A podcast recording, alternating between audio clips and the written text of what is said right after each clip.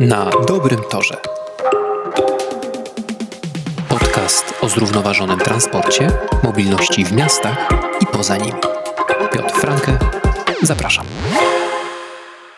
Jak pokazuje badanie University of Westminster przeprowadzone w Londynie, rowery transportowe mogą dostarczać przesyłki kurierskie o 60% szybciej niż samochody dostawcze, emitując przy tym 90% mniej dwutlenku węgla niż furgonetka z silnikiem diesla. Bruksela właśnie rozpoczęła dopłaty dla przedsiębiorców w wysokości aż 4000 euro do każdego roweru cargo i 2000 euro do każdej przyczepki rowerowej. Niemiecki rząd dopłaca 2500 euro, zaś austriacki 1000 do każdego roweru cargo, w tym ostatnim przypadku także osobom prywatnym. W wielu miastach, zarówno w Polsce, jak i w Europie, rowery towarowe można wypożyczyć zupełnie za darmo albo za symboliczną opłatą. Zgodnie z badaniem europejskiego rynku rowerów cargo, producenci tego typu rowerów spodziewają się prawie 70% wzrostu sprzedaży w tym roku. Czy Europa przesiada się na rowery? Czy rower cargo może zastąpić samochód? Dokąd zmierza ten rynek i gdzie leży granica jego rozwoju? W dzisiejszym odcinku o rowerach cargo porozmawiam z Krzysztofem Gubańskim, socjologiem i konsultantem polityk miejskich, ekspertem w zakresie badań miasta, problemów miejskich i polityk publicznych, twórcą bloga Jeden samochód mniej. Witam serdecznie. Cześć, dzień dobry. Może zacznijmy od takiego bardzo podstawowego pytania. Po co nam rowery cargo? Mamy samochody. Mamy samochody i nie powiem niczego nowego, jeżeli powiem, że samochody generują nam w określonych warunkach też całą masę problemów. Jeżeli jesteśmy, załóżmy, rodziną prywatną, mieszkamy w dużym mieście, w centrum miasta, albo nawet gdzieś w jakiejś takiej dzielnicy, która niekoniecznie jest centralna, no to co? Samochód. Stoi w korku, jego utrzymanie kosztuje. Bardzo dużo mamy też takich gospodarstw domowych w Polsce, których, że tak powiem, model transportowy polega na tym, że mają drugi samochód, którego koszty nie są wiele mniejsze od utrzymania pierwszego, natomiast służy on im do podwożenia dzieci gdzieś, na zajęcia dodatkowe, do szkoły, zrobienia dodatkowych zakupów, po prostu wtedy, kiedy pierwszy samochód jest w użyciu, a nie ma żadnej alternatywy transportowej. Natomiast jeżeli myślimy o samochodach w kontekście logistycznym,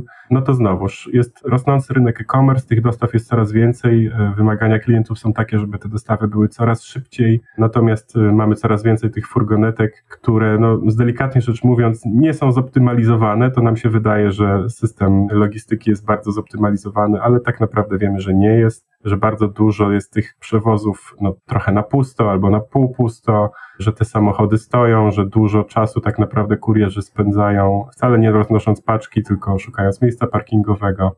Nie będę już jakby mówił o oczywistej kwestii generowania zanieczyszczenia powietrza. To się oczywiście regionalnie bardzo różni, zależy o jakim mieście mówimy, ale no w wielu miastach to też jest problem, tak, że mamy też bardzo dużo w Polsce starych samochodów, które no, daleko im do tych europejskich norm emisji spalin i jakby wszyscy próbujemy przynajmniej część tego ruchu samochodowego wyeliminować, też rozmaitych patologii parkingowych, stawania na trawnikach, na chodnikach, niszczenia infrastruktury miejskiej. I rowery cargo są nie jedynym rozwiązaniem, ale powiedzmy jednym z takich rozwiązań, no, które, tak jak wspomniałeś, w Europie jest dosyć mocno eksploatowane i no, liczby czy statystyki są galopujące w tym zakresie. Okej, okay, wymieniłeś tutaj kilka zalet rowerów cargo, zarówno w takim użyciu prywatnym, jak i bardziej komercyjnym. Ja widzę trochę wad rowerów cargo. To, że na przykład przy naszej obecnej infrastrukturze rowerowej często trafiamy na schody. Rower cargo ciężko znieść po schodach, w przeciwieństwie do zwykłego roweru. Do windy albo podnośników często on się też nie zmieści, bo czasami się nawet zwykłe rowery nie mieszczą. Jakie jeszcze ewentualnie wady rowerów cargo? A propos tej infrastruktury, no też nie dziwne, że rowery cargo są najpopularniejsze w dużych metropoliach, tam gdzie jakość tej infrastruktury rowerowej jest po prostu wysoka, bo trzeba powiedzieć, że jakość tej infrastruktury bardzo często jest regulowana lokalnie, to znaczy są oczywiście pewne wytyczne ministerialne, ale zazwyczaj te duże miasta w Polsce uchwalają własne prawo lokalne, które jest po prostu wyższej jakości i wymaga po prostu no, lepszego projektowania tej infrastruktury rowerowej.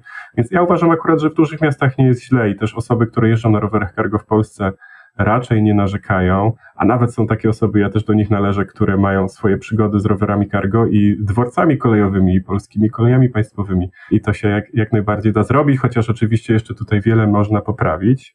Czy ja widzę jakieś wady? No, dużą wadą y, w polskim też kontekście, gdzie mamy do czynienia z trochę patologicznym rynkiem samochodów używanych, o którym już wspomniałem, jest bariera wejścia, tak? Czyli to, że jeżeli możemy kupić sobie no, używany jakikolwiek samochód za kilka tysięcy złotych, natomiast rower cargo to jest wydatek kilkukrotnie większy, no to mamy to zjawisko, że w Polsce jest to pojazd o wiele bardziej ekskluzywny niż na zachodzie i ten stosunek też tej opłacalności, tego przeliczenia właśnie kosztu nabycia pojazdu, potem, no może przy utrzymaniu to już mniej, bo koszty benzyny to mamy całkiem spore, albo koszty serwisu starego samochodu też mamy całkiem spore, bo właśnie jeżeli mieszkamy w centrum, no to mamy jeszcze koszty parkingowe i tak dalej. Natomiast ta różnica między kosztem zakupu jest zupełnie inna u nas niż na zachodzie, więc jak na przykład niemiecka rodzina sobie kalkuluje, czy kupić samochód, czy kupić cargo, to troszeczkę inaczej wygląda. Plus tam też, jak wspomniałeś, są rozmaite sposoby na subsydiowanie tego rodzaju transportu, bo tam to jest po prostu elektromobilność, tak? To jest traktowane jako pewien rodzaj elektromobilności, który jak wszystkie inne rodzaje elektromobilności współcześnie jest wspierany przez podmioty publiczne. To jest troszeczkę bardziej skomplikowane, bo tych sposobów na subsydiowanie i wspieranie jest naprawdę multum. To całą Europę byśmy mogli prześledzić, jak to jest rozwiązane.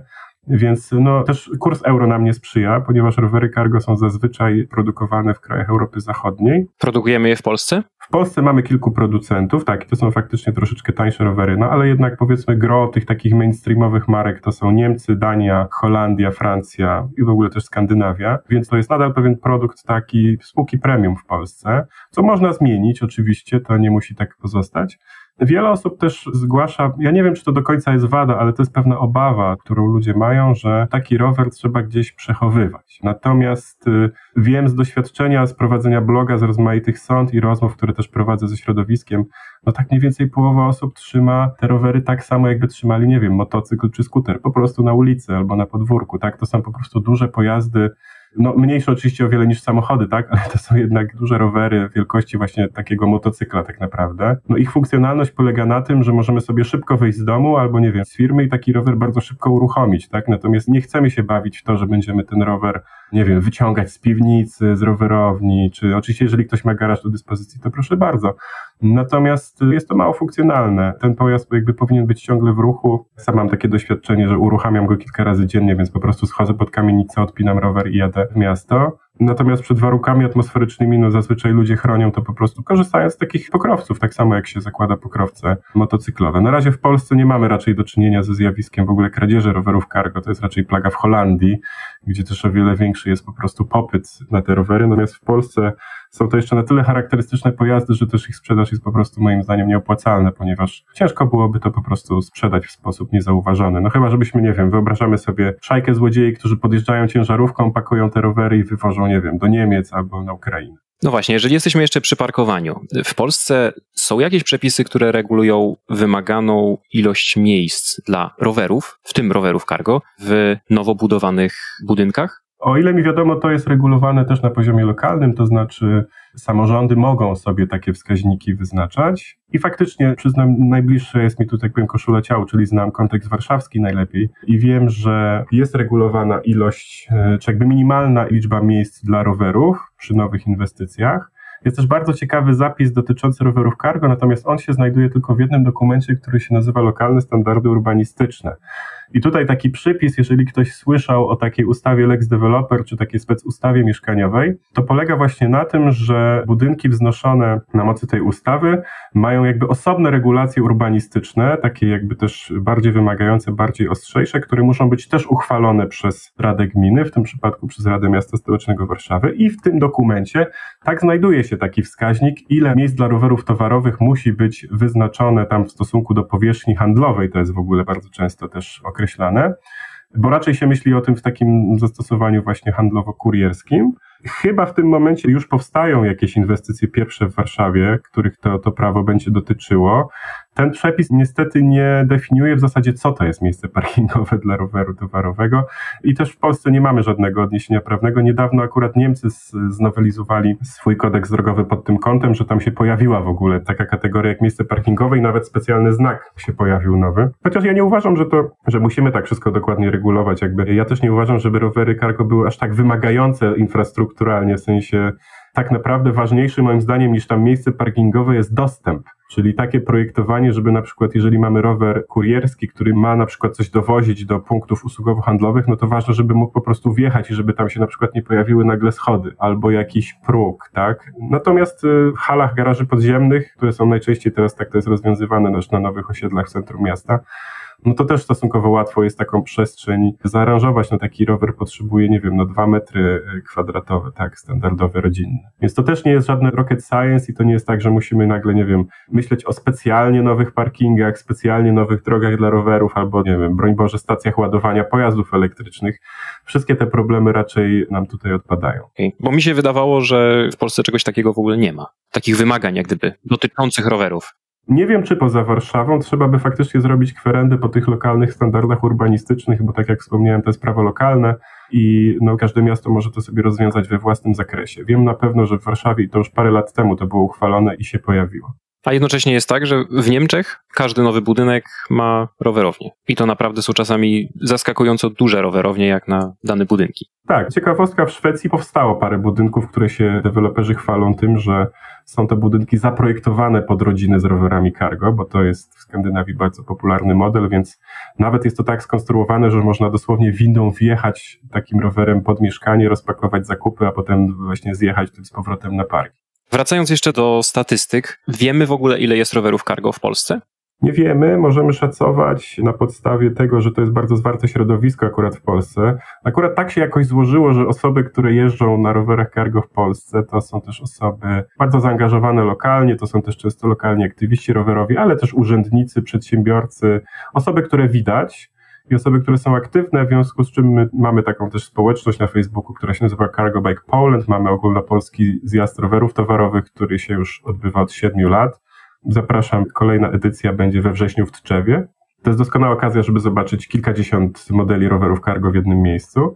I powiedzmy na podstawie aktywności tego środowiska i też y, informacji, jakie mamy od dystrybutorów, możemy powiedzieć, że to są, nie wiem, może dwa tysiące, może więcej. Akurat teraz w pandemii bardzo nam przyspieszyła sprzedaż rowerów cargo w Polsce, dlatego że wiele osób, które się wahały, które myślały o zakupie roweru cargo, ale czekały jakoś na lepszy moment, no kiedy się powiedzmy wszystko zamknęło i ludzie troszeczkę zrezygnowali z transportu publicznego na początku i też nie było do końca co robić z dziećmi zamkniętymi w domach, to bardzo wiele rodzin stwierdziło, no to to jest ten moment, to kupujemy rower cargo. Więc y, w zasadzie trochę nam to uciekło, nie wiemy ile tego jest, a też Polskie Stowarzyszenie Rowerowe, czyli taka organizacja przemysłu rowerowego, dopiero zamierza zacząć zliczać sprzedaż rowerów elektrycznych w Polsce, więc też nie mamy takich danych. Natomiast no zdecydowanie nie jesteśmy jakimś wielkim rynkiem, no dlatego że wiemy, że w Niemczech sprzedaje się rocznie 100 tysięcy rowerów cargo, we Francji chyba 40 tysięcy rocznie, no Wielka Brytania troszeczkę mniej. Także no w krajach powiedzmy Europy Zachodniej mówimy o dziesiątkach i setkach tysięcy, tak? My jesteśmy raczej tutaj jeszcze takim mikrusem. Chociaż tak jak wspomniałem, to środowisko jest zauważalne, jest głośne i stara się to bardzo popularyzować. Ja mieszkam w Niemczech i rzeczywiście muszę przyznać, że rowery cargo na ulicach po prostu widać. I jedno zastosowanie to jest właśnie to, to zastosowanie prywatne. Mam wrażenie, że typowy niemiecki użytkownik roweru cargo to wykorzystuje rower cargo do przewożenia dzieci. Też tak to widzisz? Tak, to znaczy no, zasadniczo dzielimy, biznesowo się dzieli tych użytkowników roweru cargo na użytkowników właśnie takich biznesowych i na użytkowników prywatnych czy familijnych. Mamy dane sprzedażowe na poziomie europejskim, że to się mniej więcej rozkłada po połowie. I powiedzmy ta połowa familijna to po prostu są faktycznie rodziny z dziećmi, bardzo często często właśnie moment narodzin dziecka to jest taki moment, kiedy się ludzie decydują na zakup roweru cargo, albo pojawienie się kolejnego dziecka, bo to też jest czasami taki moment, że na przykład najpierw człowiek jeździ z samochodem i z fotelikiem, ale potem jak sobie myśli, Boże, mam teraz mieć dwa foteliki w samochodzie albo trzy foteliki w samochodzie, to ja już tego nie zniosę i wtedy się decydują na ten środek transportu. Tak, jak najbardziej rodziny wykorzystują to po prostu do wożenia dzieci do żłobka, do przedszkola, do szkoły, na zajęcia dodatkowe, albo po prostu do poruszania się po mieście, bo to też y, bardzo często nie jest tak, że te rodziny nie mają samochodu, ale chcą po prostu w sposób wyraźny zredukować użytkowanie samochodu. No i akurat nasza rodzina jest takim przykładem, że my żyjemy w centrum po prostu Warszawy i samochód by nam raczej sprawiał więcej problemów niż korzyści, w związku z czym wolimy mieć dwa rowery towarowe, którymi się spokojnie razem z komunikacją publiczną obsłużymy. Natomiast jest też to wykorzystanie, właśnie powiedziałbym, takie biznesowe.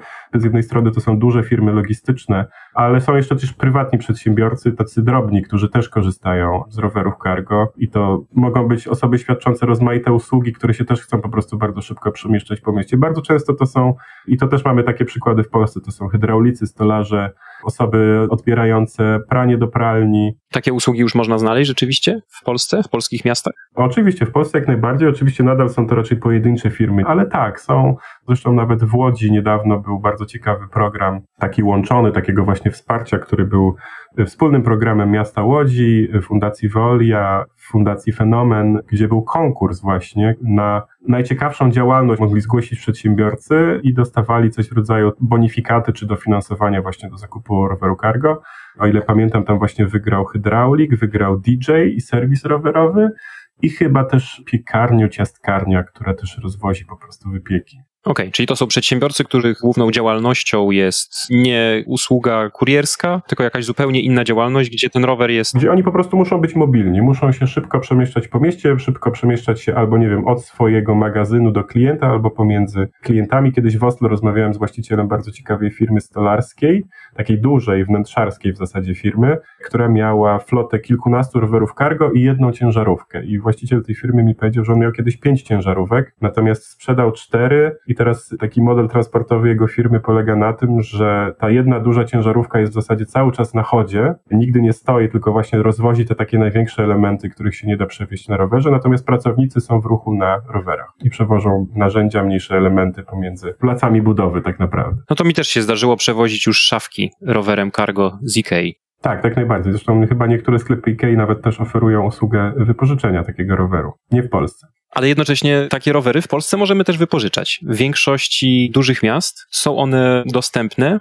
Myślę, że dużo osób o tym w ogóle nie wie, że one są często za darmo dostępne. Tak, jest kilka przykładów. Tutaj często inicjatorem takich akcji jest po prostu samorząd lokalny. Pionierem w Polsce jest tutaj w ogóle Gdynia, która ma program i wypożyczania dla przedsiębiorców i dla osób prywatnych i ma też pierwszy jedyny na razie w Polsce system dopłat do zakupu rowerów cargo ale poza tym takie darmowe wypożyczalnie prowadzi Bydgoszcz, Słupsk, Warszawa też ma pewien system, który jest troszeczkę przestarzały, ale będzie upgrade'owany w najbliższym czasie. Jest troszeczkę takich wypożyczalni prywatnych, małych, sklepów rowerowych albo firm kurierskich, które też mają takie rowery po prostu we flocie i można to wypożyczyć. Ja na swoim blogu jeden samochód mi nawet taką listę wypożyczalni zamieściłem.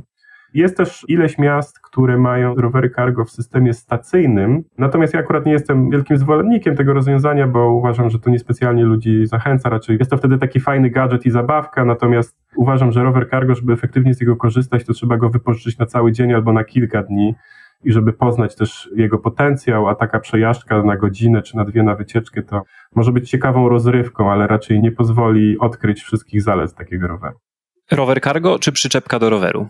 Ja nigdy nie jeździłem z przyczepką, więc nie, nie mam jakichś rozmaitych doświadczeń, natomiast wiem, że jakby podstawową zaletą roweru cargo względem przyczepki jest to, że dzieci ma się z przodu, przed sobą, w związku z czym można obserwować, co one robią, można też z nimi rozmawiać, co jest o wiele trudniejsze w przyczepce, zwłaszcza w ruchu miejskim, jeżeli jest hałas. Na rowerze cargo można też jechać szybciej, bo nawet jeżeli mamy taki zestaw, że mamy rower elektryczny i przyczepkę, no to ze względu na to, że to nie jest sztywne połączenie, to nie możemy raczej rozwijać takich prędkości. Jak na rowerze cargo, no taka prędkość przelotowa to jest 25 km na godzinę. Raczej nie sądzę, żeby ktoś z takimi prędkościami jechał z dziećmi w przyczepce, bo po prostu to ryzyko wywrotki jest większe. Natomiast jadąc rowerem cargo mamy no, inne panowanie nad pojazdem. Oczywiście przyczepka jest rozwiązaniem bardziej elastycznym, tak? No bo przyczepkę można zawsze złożyć, schować do piwnicy i, i cześć. I mamy zwykły rower, więc jeżeli komuś zależy na takiej elastyczności, no to pewnie jest to dla niego rozwiązanie wygodniejsze. Natomiast nie znam osoby, która przesiadłaby się z przyczepki na rower cargo i wróciła, tak powiem, do starych nawyków, tak? No raczej to jest związane z tym, że rower cargo po prostu zmienia nawyki transportowe w ogóle. To znaczy, że jeżeli ktoś na niego wsiada, to jest powszechne doświadczenie, że to nie jest tak, że sobie tym jeździmy na weekendy albo na wycieczki, tylko że jeździmy tym naprawdę codziennie. I wiele podróży, które wcześniej odbywaliśmy innymi środkami transportu, zaczynamy po prostu odbywać rowerem cargo, nawet jeżeli wcześniej tego nie zakładaliśmy. Wiesz, jaki jest największy rower cargo na świecie? Ile można zabrać rowerem cargo z przyczepką? To znaczy tak, mamy pewne regulacje na poziomie europejskim, na poziomie polskim dotyczące tego, co to w ogóle jest rower. I w warunkach polskich i w europejskich zazwyczaj też rower nie może przekraczać szerokości 90 cm, to jest bardzo ważne. I taki zestaw pojazdów, powiedzmy rowerowych, czyli rower z przyczepką, chyba też maksymalnie do 4 metrów. W związku z czym większość pojazdów, która jest konstruowana, no jest mniej więcej konstruowana tak, żeby się w tych parametrach mieścić i takie standardowe profesjonalne rowery kurierskie, no to tam zabierają, nie wiem, do 250-300 kg albo tam 1 metr sześcienny, tak? Standardowe rowery familijne, no też mają zwykle udźwig Mówię o samym udźwigu skrzyni, jakby nie mówię o udźwigu jakby jeźdźca, tylko jakby ten netto wartość tego, co możemy przewieźć, to jest to zwykle około 100 kg i te skrzynie są troszeczkę mniejsze. Są pojazdy, które są większe i są powiedzmy nadal oparte na konstrukcji roweru, natomiast one są już wtedy wózkami rowerowymi, czyli w ogóle w polskich warunkach to by się łapało na jakiś rodzaj motoroweru. Jest jeden taki ciekawy model, którym jeździłem, który w zasadzie z przodu to już ma takie koła jak od malucha. Dlatego, że udźwig tej platformy jest tak duży, że zwykłe koła rowerowe by nie starczały, więc to są takie malutkie koła samochodowe, natomiast z tyłu tej platformy jest, no nadal jest rama rowerowa i po prostu jest to napędzane siłą mięśni ze wspomaganiem elektrycznym. Ale jak mówimy o rowerach, to myślę, że możemy właśnie mówić o takim udźwigu 250 do 300, do 300 kg. I to, co ciekawe, w takim kontekście logistycznym wcale nie jest tak mało, bo zazwyczaj w takich dyskusjach o logistyce się podnosi taki argument, no a kto będzie woził te palety, tak?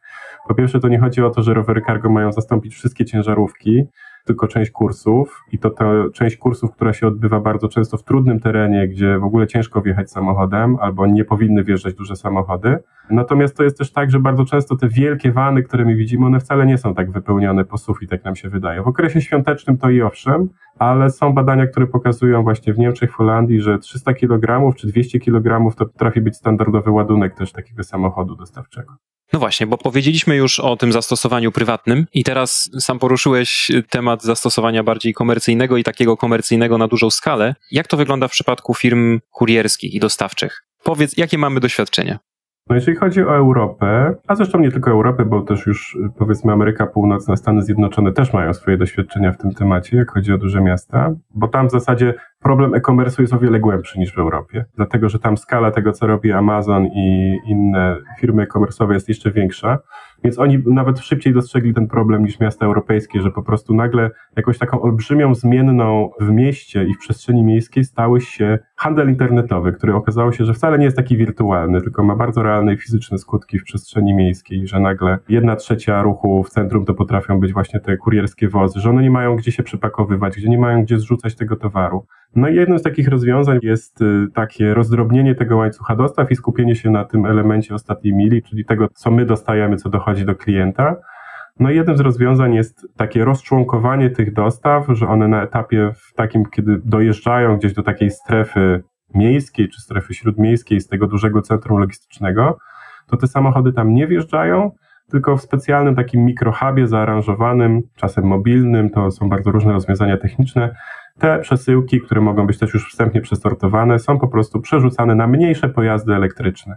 I jednym z tych mniejszych pojazdów elektrycznych są po prostu rowery cargo. I to w zasadzie przetestowało już chyba każde. Znaczy, każde europejskie duże miasto ma za sobą co najmniej pilotaż, a takie miasta właśnie jak Berlin, Hamburg, Londyn, czy Paryż, czy Amsterdam, no to, to już są o wiele bardziej zaawansowane wdrożenia. Lizbona chyba też ma teraz taki nowy program. Więc już jesteśmy po etapie testów, wiemy, że to działa, wiemy, że to może być skuteczne, wiemy, że tam od 20 do 30% tych kursów można zredukować można ich po prostu nie robić tymi samochodami. I tutaj oczywiście bardzo aktywne są te samorządy lokalne, bo co one robią? One po pierwsze oczywiście wyznaczają strefy ograniczonego wjazdu, albo strefy czystego transportu, albo strefy po prostu ograniczonych godzin dostaw, czyli z jednej strony jest taki key, żeby utrudniać tą skalę, Natomiast z drugiej strony jest też marchewka, to znaczy bardzo samorządy są aktywne właśnie w ułatwianiu organizacji tego przeładunku ponieważ te centra logistyczne są bardzo często organizowane na jakichś parcelach miejskich, albo w ramach jakichś miejskich nieruchomości, albo po prostu miasto no, aktywnie wchodzi w takie konsorcjum i stara się ułatwić też polityką planistyczną wyznaczanie takich mikrohubów.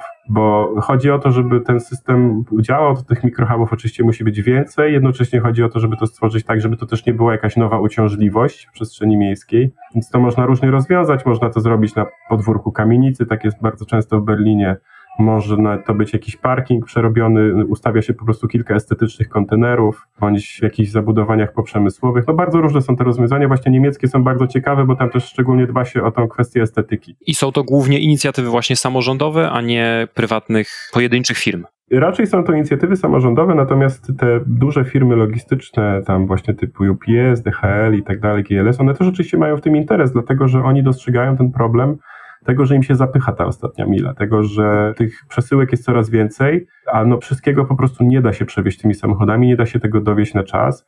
W Polsce to skręciło w bardzo specyficzny model tych paczkomatów, tak, że tutaj też się próbuje rozwiązać ten korek, co też jest w ogóle rozwiązaniem takim dosyć unikalnym na skalę europejską, bo w innych krajach też są paczkomaty, ale u nas z jakiegoś powodu, być może właśnie dosyć słabych regulacji przestrzennych, to się cieszy takim dużym powodzeniem. Natomiast tak, to też jest inne podejście trochę do tego problemu, żeby te dostawy na ostatniej mili rozbijać. Też bardzo często się spotykam z takim argumentem, że no ale przecież nie będziemy teraz przesadzać tych biednych kierowców ciężarówek na te rowery. I to jest w ogóle bardzo też ciekawe doświadczenie, jakie mają firmy zachodnie, że faktycznie jest tak, że kurierzy samochodowi nie chcą jeździć na rowerach i nie będą jeździć na rowerach, natomiast jednocześnie nie ma absolutnie żadnego problemu z rekrutacją kurierów, którzy chcą jeździć na rowerach. Po prostu z rynku zewnętrznego. Nie wiem, czy to jest po prostu no, jakaś inna pula rynku pracy, ale te firmy też nie mają z tym problemu, żeby ludzi znaleźć. Chyba jedyny problem, jaki jest teraz, to jest tak naprawdę z e, podażą rowerów, ponieważ rynek rowerów cargo w Europie rośnie tak mocno, to są naprawdę wzrosty o 50-60% rocznie,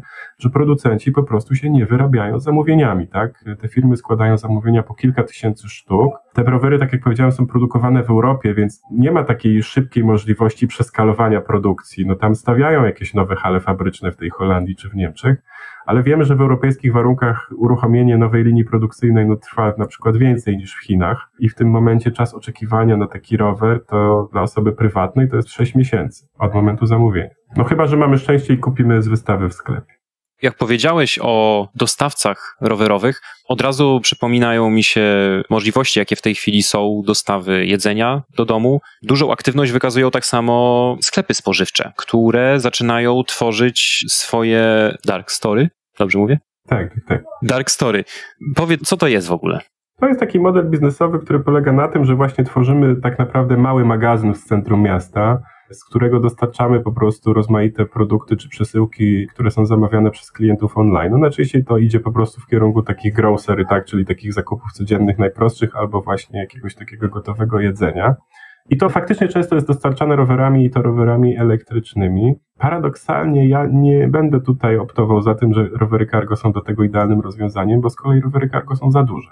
To znaczy ich ładowność w stosunku do tej kubatury, która jest przewożona właśnie przez tego typu firmy jest z kolei zbyt duża, tak? To no właśnie o to chodzi w tej całej dyskusji transportowej, żeby dopasować rozmiar narzędzia do potrzeby. I teraz mamy tak, że 30% kursów kurierskich to jest taka drobnica i my to przewozimy za dużymi samochodami i chodzi o to, żeby to, co można przewieźć takim rowerem cargo, przewozić na rowerze cargo. Natomiast gdybyśmy wrzucili właśnie takie malutkie dostawy, co sobie zamawiamy jedzenie, tak, na kolację, czy właśnie jakieś zakupy spożywcze na rowery cargo, to też byłoby nieefektywne, bo to z kolei jest za mały tonaż. Nasuwa mi się też myśl, że bardzo duża sieć sklepów spożywczych w Niemczech dostarcza zakupy właśnie samochodami dostawczymi. I te samochody rzeczywiście widać. Jednocześnie są darkstorowi dostawcy i firmy dostarczające takie zakupy drobnicowe. Czyli myślisz, że nie ma rynku takiego pomiędzy na rowery cargo?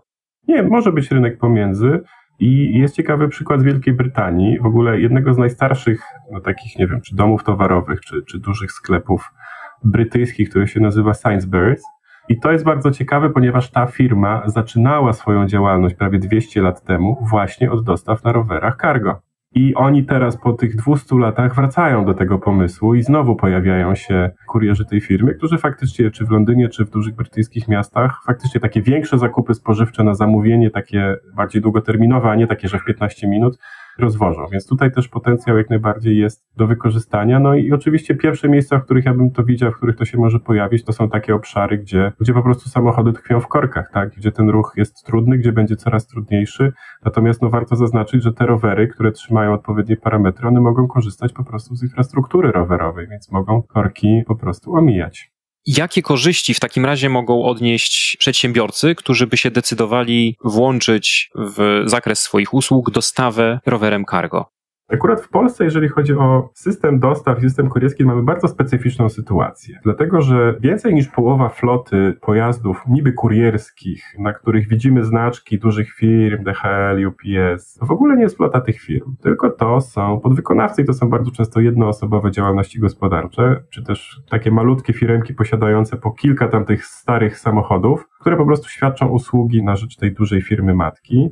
Co na zachodzie nie ma takiej skali, dlatego że tam też jest po prostu inaczej egzekwowane prawo pracy i tam jest to po prostu traktowane jako po prostu praktyka nieuczciwa, tak, że to są pracownicy tej firmy i nie można ich zatrudniać jako przedsiębiorców. Natomiast w Polsce mamy do czynienia z tym, że mamy to bardzo rozdrobnione. Konsekwencja tego jest taka, że takie drobne przedsiębiorstwo transportowe, które świadczy usługi dużemu przedsiębiorstwu transportowemu, nie stać na zakup takiego roweru, nie ma otwartej linii kredytowej i nie może sobie pozwolić na taką wymianę floty. Ci przedsiębiorcy jakby tak naprawdę funkcjonują na granicy zysku, a duża firma kurierska to sobie może, prawda, zamówić tysiąc rowerów i stwierdzić, że to będzie taki eksperyment, najwyżej się nie powiedzie. Więc to jest w ogóle jedna z barier w Polsce rozwoju tych dostaw rowerami cargo, że no nie mamy w ogóle takiego układu floty, Natomiast oczywiście każda firma w Polsce w tym momencie ma kilka rowerów cargo, którymi gdzieś tam jeździ i się tym chwali w mediach społecznościowych, że jest zielona. Natomiast no, powiedzmy sobie szczerze, to są takie bardzo mikropilotaże. No więc no, tutaj nie mam dobrych wieści dla tych, dla tych przedsiębiorców transportowych. Tak? No, to jest jednak inicjatywa, która powinna wyjść ze strony tych dużych firm. Natomiast jeżeli chodzi o inną grupę przedsiębiorców, czyli tych właśnie świadczących drobne usługi, no to w zasadzie podstawowa korzyść, jaką oni tutaj mają, to jest prawie że zerowy koszt utrzymania pojazdu, czyli swojego narzędzia pracy, tak? To znaczy nie mają kosztów paliwa, bo tam przejechanie, nie wiem, ilość tysięcy kilometrów na rowerze elektrycznym to naprawdę to są złotówki. Dalej to koszty serwisu to jest kilkaset złotych rocznie, nie ma ubezpieczenia, można oczywiście ubezpieczyć sobie jakby we własnym zakresie, ale nadal nie jest to taka wysokość ubezpieczenia jak obowiązkowe OC, więc tutaj tych kosztów nie ponoszą po prostu utrzymania tego pojazdu. Są szybsi, tak? Więc jeżeli prowadzą jakąś działalność, która polega na tym, że muszą docierać do klientów i muszą docierać w miarę szybko, to zawsze będą szybsi niż samochód w mieście, naprawdę. No chyba, że naprawdę w jakimś skrajnym przypadku ktoś musi przejechać, nie wiem, w Warszawie z Młocin na Kabaty, to może wtedy przegra z samochodem, natomiast przypadku skali większości miast firmy świadczące usługi na rowerach cargo to są we Wrocławiu, w Krakowie, w Poznaniu, w Łodzi, w Gdyni, tak, bo to jest taka skala miasta, która sprawia, że rower jest bezkonkurencyjny na takich dystansach, jeżeli chodzi o prędkość przyjazdu. Bo dystanse są po prostu dużo mniejsze. Tak, bo dystanse są po prostu mniej więcej takie optymalne dla takiego pojazdu. W Warszawie to faktycznie jest troszeczkę trudniej, no bo to jest o wiele bardziej rozległe miasto. No i oczywiście można to też wykorzystać w takich kwestii wizerunkowych. Ogóle sobie przypomniałem, że jest też taka bardzo interesująca firma z też Wielkiej Brytanii, która w ogóle zajmuje się recyklingiem i odbieraniem od firm różnych odpadów. Polega to na tym, że, nie wiem, wyobraźmy sobie, że jesteśmy, nie wiem, klientem, restauracją i zostaje nam przywieziony na rowerze kontener o pojemności tam, nie wiem, do dwóch metrów sześciennych. Ten kontener po prostu stoi tam, gdzie stoją kontenery na śmieci, on się zapełnia, dzwonimy, przyjeżdża ta firma i rowerem ten kontener jest zabierany, jest podstawiany nowy. Więc też właśnie takie usługi są, są świadczone. No więc z punktu widzenia takiego drobnego przedsiębiorcy to jest przede wszystkim czas i to są pieniądze takie eksploatacyjne. Oczywiście, tak jak powiedziałem, zakup takiego profesjonalnego roweru cargo to jest na początku pewien duży wydatek, natomiast no już pojawiają się różne, czy tak naprawdę już są w Polsce różne formy finansowania. Takie rowery są brane w leasing, płatność takich rowerów jest rozkładana na raty, więc to już nie jest tak jak kiedyś, że tam trzeba było mieć po prostu określoną ilość gotówki, żeby taki rower zakupić. Wszystkie takie modele finansowania, jak na przykład na samochody, już praktycznie też na tego typu pojazdy są dostępne. Znowu przychodzą mi na myśl Niemcy, gdzie można rower w leasing i do tego odliczyć jeszcze jego od podatku. Takie rozwiązanie jest w tym momencie procedowane w Kongresie Stanów Zjednoczonych i wszystko wskazuje na to, że, że przejdzie, że, że w ogóle wszelkie rowery elektryczne w Stanach Zjednoczonych, ich koszt zakupu będzie tam można się właśnie odliczyć od podatku. A w Europie? W Europie raczej stawia się na te dopłaty. Niemcy mają faktycznie takie rozwiązanie chyba na poziomie krajowym. Mamy szansę stać się potęgą rowerów cargo, bo jesteśmy już bardzo zauważalnym producentem światowym rowerów. Tak, jesteśmy jednym w ogóle z głównych eksporterów rowerów i rowerów elektrycznych w Europie w ogóle. Jeżeli chodzi o rowery cargo, to to jest oczywiście o wiele mniejsza skala. Tutaj bym raczej nie zakładał, że będziemy jakimś gigantem, no bo trochę po prostu już za późno się obudziliśmy, ten rynek europejski się trochę konsoliduje, natomiast nadal mamy pewną szansę, jest potencjał tutaj do wykorzystania. My też konkurujemy troszeczkę niższymi kosztami i pracy, i produkcji. Jest kilka takich no, manufaktur w Polsce, tak, które produkują albo to rowery familijne, albo to rowery właśnie na użytek kurierski albo na przykład zabudowy, na przykład chłodnie do rowerów cargo, bo też są takie rozwiązania, to też jest produkowane w Polsce i najczęściej po prostu wysyłane na sprzedaż do Niemiec. Czy dalszy rozwój branży rowerów cargo z Twojego punktu widzenia wymaga w Polsce jakiegoś systemowego wsparcia? No w Polsce oczywiście cały czas nie mamy w ogóle tego pomysłu poza Gdynią, o której wspomniałem, że to jest taka elektromobilność, którą warto wspierać. Mamy już kolejną edycję programu Mój Elektryk Narodowego Funduszu Ochrony Środowiska i Ministerstwa Klimatu na wsparcie zakupu pojazdów elektrycznych. Ile tam możemy dostać? Już teraz nie pamiętam, ale jakoś te programy nie przełożyły się na to, że nam się masowo pojawiły samochody elektryczne w Polsce. Natomiast nadal jakby koszty tych programów to są wielomilionowe. Natomiast ja wielokrotnie wyliczałem i też jakby rozmawiałem po prostu z Ministerstwem Klimatu, że naprawdę moglibyśmy zrobić nawet pilotażowy program za kilka milionów złotych i zobaczyć, czy to u nas działa tak jak na Zachodzie. Natomiast po co w ogóle to robić? Tak? No po co mamy dofinansowywać coś, co niektórzy mogą powiedzieć, że jest taką fajną zabawką dla zamożnych ludzi z dużego miasta? No właśnie po to, żeby przestało nią być. Po to, żeby stało się też transportem, który jest dostępny dla każdego, kto chce w ten sposób transportować swoją rodzinę, a nie żeby mogli się tym poruszać tylko ci, którzy mogą sobie na to pozwolić dla których no, nie będzie to wydatek bardzo poważny w budżecie gospodarstwa domowego albo na który mogą sobie stosunkowo szybko odłożyć. No tak jak powiedziałem, mimo różnych zastrzeżeń ze strony tam Izby Skarbowej i tak dalej, kłód pod nogi, miasto Gdynia udało się taki program stworzyć. Chociaż właśnie no, ja uważam też, że takimi budżetami powinny też dysponować samorządy, bo to w interesie właśnie tych największych miast jest odciążenie trochę tych centrów i wyprowadzenie części tego ruchu no, każdym możliwym sposobem, a to jest możliwy sposób, który jest sprawdzony, to już naprawdę nie jest w jakiejś tam sferze prób, tak jak wspomniałeś na samym początku, tych programów są dziesiątki i wszystkie tak naprawdę zakończyły się olbrzymim sukcesem frekwencyjnym i widać, że te rowery jeżdżą. To nie jest tak, że te rowery stoją, że ktoś je sobie kupił, one stoją w garażu, bo bardzo często w takich programach są zbierane dane potem o tym, jak te rowery jeżdżą, gdzie jeżdżą, ile przejechały, ile tam tych emisji było mniej i tak dalej, czy ile tych kilometrów zostało przejechanych.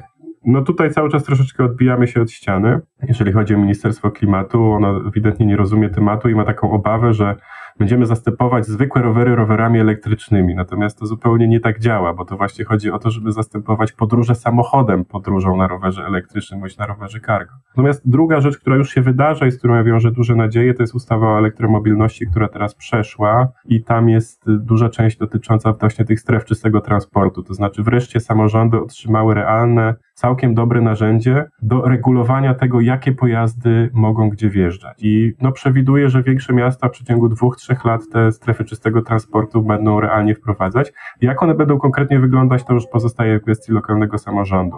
No ale ja widzę tą nadzieję, że jeżeli właśnie będą jakieś realne ograniczenia, jeżeli te ograniczenia wjazdu będą egzekwowane, no to też pojawi się po prostu większe zapotrzebowanie na alternatywne formy transportu, a rower cargo jest jedną z takich alternatyw. Czyli z jednej strony marchewka w postaci dopłat, z drugiej strony kij w postaci ograniczeń wjazdu do centrów? Dokładnie. Chociaż ja bym przyznał się nawet ucieszył, gdyby wiele miast w Polsce w ogóle już teraz egzekwowało coś takiego, co się nazywa dozwolone godziny dostaw. Niestety chyba nie ma takiego miasta w Polsce, żeby Straż Miejska realnie tego pilnowała. Najlepszym przykładem jest chyba ulica Chmielna, czyli teoretycznie deptak w Warszawie, gdzie dostawy są w godzinach tam chyba do dziewiątej rano, natomiast przez cały dzień można zobaczyć ulicę dosłownie zastawioną pojazdami dostawczymi. Czy jeszcze jakieś zmiany prawne? Reszta uważam zrobi się sama. Nie powinniśmy absolutnie niczego grzebać przy definicji, uważam, prawnej roweru. Nie potrzebujemy specjalnej definicji roweru cargo, dlatego że rowery cargo spełniają po prostu definicję roweru, taka jak jest w prawie o ruchu drogowym.